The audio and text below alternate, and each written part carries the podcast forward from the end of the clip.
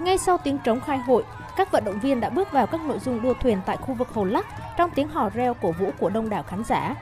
Hội đua thuyền lần này có 5 đơn vị tham gia với 86 vận động viên đến từ các xã, thị trấn và khu du lịch trong huyện Lắc. Các vận động viên thi đấu ở ba nội dung gồm đua thuyền độc mộc 4 vận động viên, đua thuyền độc mộc 3 vận động viên và đua thuyền độc mộc 2 vận động viên. Mỗi chặng đua dài 300 m.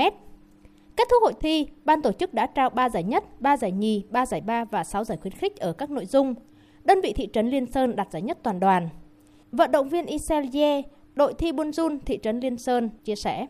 Cũng rất là vui và vinh dự được là thành viên tham gia của đội thuyền. Trước đó chúng tôi đã tập luyện rất rất tích cực và hăng say.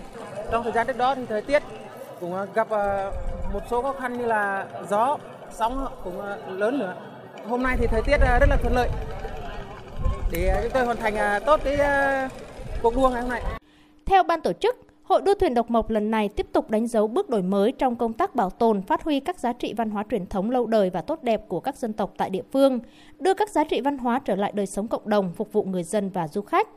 Cùng với hội đua thuyền độc mộc, những ngày qua trên địa bàn huyện Lắc cũng diễn ra nhiều hoạt động mang đậm bản sắc văn hóa dân tộc như lễ cúng bến nước, lễ cúng sức khỏe voi, lễ hạ thủy thuyền, giao lưu văn hóa cổng chiêng, hội trại và trưng bày các gian hàng truyền thống.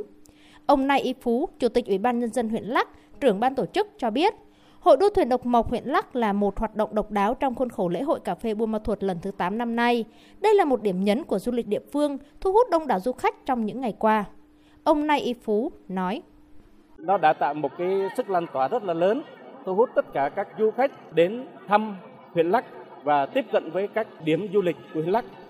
À, qua đây thì cũng à, mong muốn à, tất cả các à, du khách, bà con nhân dân các dân tộc trên địa bàn toàn tỉnh cũng như trên bàn huyện Lắc là tiếp tục là quảng bá, là những tiềm năng thế mạnh của huyện và duy trì, phát huy những cái bản sắc văn hóa của à, của dân tộc Việt Nam nói chung và người Tây Nguyên nói riêng trong nhân tới để chúng ta tiếp tục bảo tồn và à, phát triển à, ngành du lịch.